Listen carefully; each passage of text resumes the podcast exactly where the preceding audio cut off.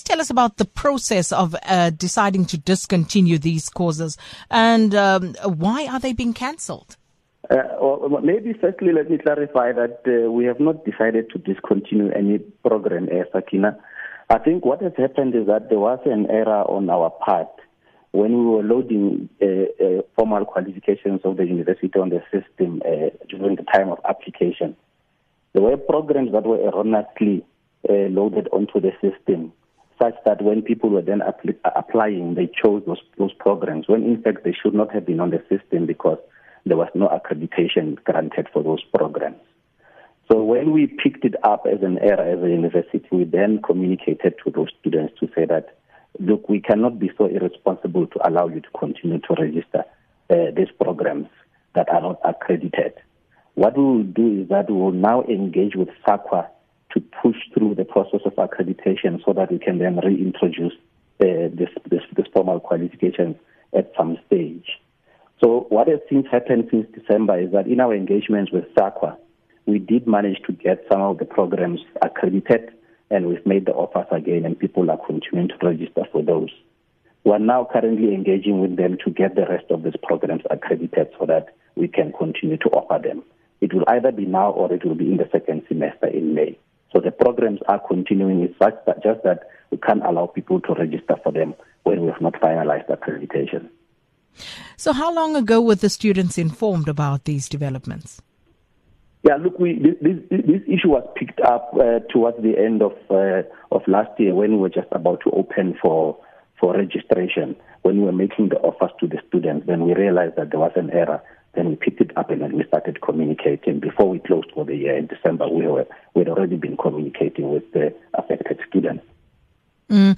And of course, uh, just going back to the whole uh, SAQA, the South African Qualifications Authority, and uh, mm. uh the, the, the courses that were not uh, compliant as per mm. Uh, the SAQA Qualifications Authority, the students are now claiming that some of the courses that they studied were not SAQA accredited. Is there any such? Have you ever offered, uh, apart from what you've picked up now, courses that were not accredited by SAQA?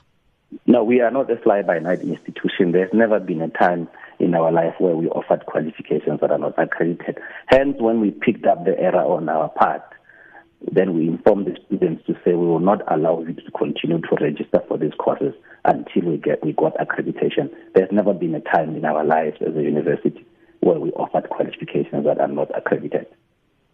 So, what's the way forward now? Uh, uh, how is this matter going to be dealt with moving along? Well, as I've indicated, we, we, we had already started engagements with SAQA. In the instances where we were successful in terms of getting the necessary accreditation, then we made the offers again to those students, and those students are continuing to register. The outstanding ones who are engaging with SAQA, and we're hoping that between now and the, the second semester, which starts in May, we would have finalized all accreditation so that we allow everyone who wants to study those programs to then register with us it's a it's a matter that we're working on as a university to resolve.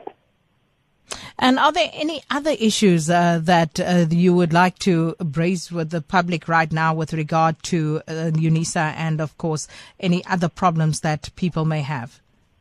Yes, yes, yes, absolutely. I think the most important is uh, uh, the student protest that is currently ensuing at some of our campuses in the university, which started this morning uh, which is then affecting those students who want to access our campuses or our centers uh, to register physically over the counter.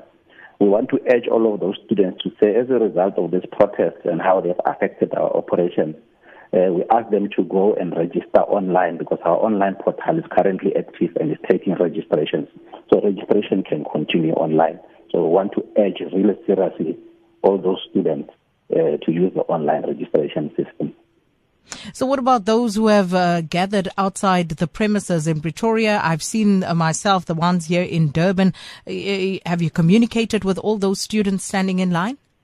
Yes, absolutely. When we got wind of the, the, the impending uh, protest action yesterday, we started issuing out notices on various platforms of the university, on our social media platforms, uh, through SMS, via the media, on our website informing uh, uh, people that there will be this protest.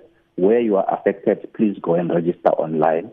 uh, because we cannot guarantee that you'll be able to access the campus. We have been communicating. We continue to communicate.